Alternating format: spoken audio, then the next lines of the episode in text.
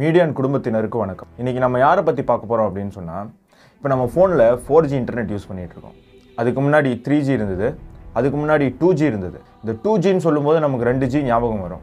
ஒன்று கனிமொழி ஜி இன்னொன்று R Raja ji R ராசாங்க ஏங்க அதாங்க இந்த ஒரு கூட்டத்தில் திமுக காரங்கள்லாம் பார்த்து நாயின்னு சொன்னார். ஏங்க அவர் தாங்க சத்தியமாக சொன்னாருங்க. இந்த வீடியோ பார்த்துட்டு வாங்க. உங்களுக்கே புரியும். வெங்காயம் விளைந்தா பட்டறை கட்டி அந்த பட்டறை கட்டி லாரியில் ஏற்றி அனுப்பிச்சிருவோம். அடுத்த நாள் காலையில் மண்டிக்கு போவோம். யார் அவன் எழுதி போறானே? அந்த நாய் எழுதி போடு. அந்த நாய் எழுதி போடு.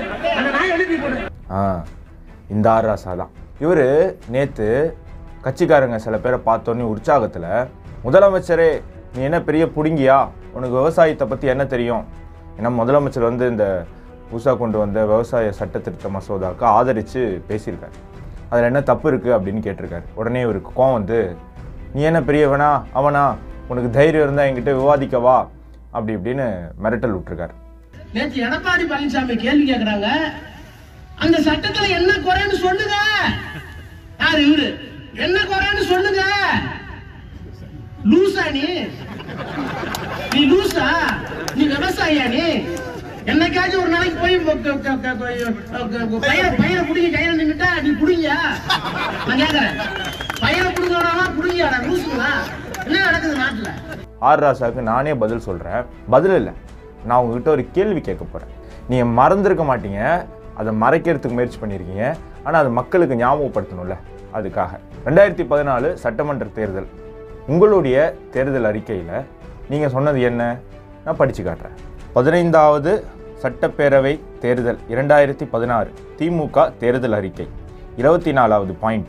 வேளாண் பொருட்களை சந்தைப்படுத்துவதற்கான ஒரு புதிய கொள்கை உருவாக்கப்படும். இந்த கொள்கையின் அடிப்படையில் தமிழக வேளாண் உற்பத்தி பொருட்களை இந்தியா மற்றும் சர்வதேச அளவில் சந்தைப்படுத்துவதற்கான நடவடிக்கைகள் மேற்கொள்ளப்படும். வேளாண் பொருள் உற்பத்திகள் இடைத்தரகர்கள் இன்றி தாங்கள் உற்பத்தி செய்த பொருட்களை சந்தை விலைக்கு ஏற்ப விற்பனை செய்து பயன் பெறுவதற்கு உதவும் வகையில் உற்பத்தியாளர்களையும் வாங்குபவர்களையும் இணைத்து அரசும் உற்பத்தியாளர்களும் இணைந்து நிர்வகிக்கும் வேளாண் விளைபொருள் பரிவர்த்தனை அமைப்பு உருவாக்கப்படும் அப்படின்னு சொல்லியிருக்கீங்க. இதே தான் வந்து மத்திய அரசு வேளாண் சட்ட திட்டத்தில் கொண்டு வந்திருக்கு. இப்போ இருக்கிற சட்டம்படி மண்டியில் மட்டும்தான் விற்க முடியும். மண்டியை தாண்டி வேற எங்கேயும் பொருளை போய் விற்க முடியாது.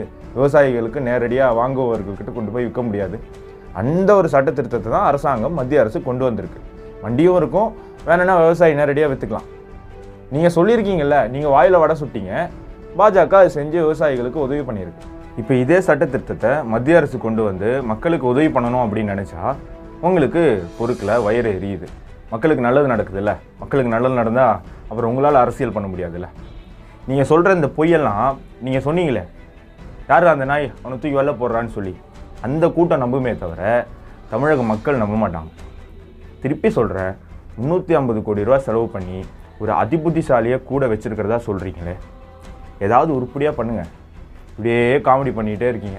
கஷ்டப்பட்டு உங்கள் முன்னோர்கள் ஊழல் செஞ்சு சேர்த்து வச்ச பணம் இப்படி சும்மா உங்களை கலாய்க்கிறதுக்கே செலவு பண்ணிகிட்ருப்பீங்களா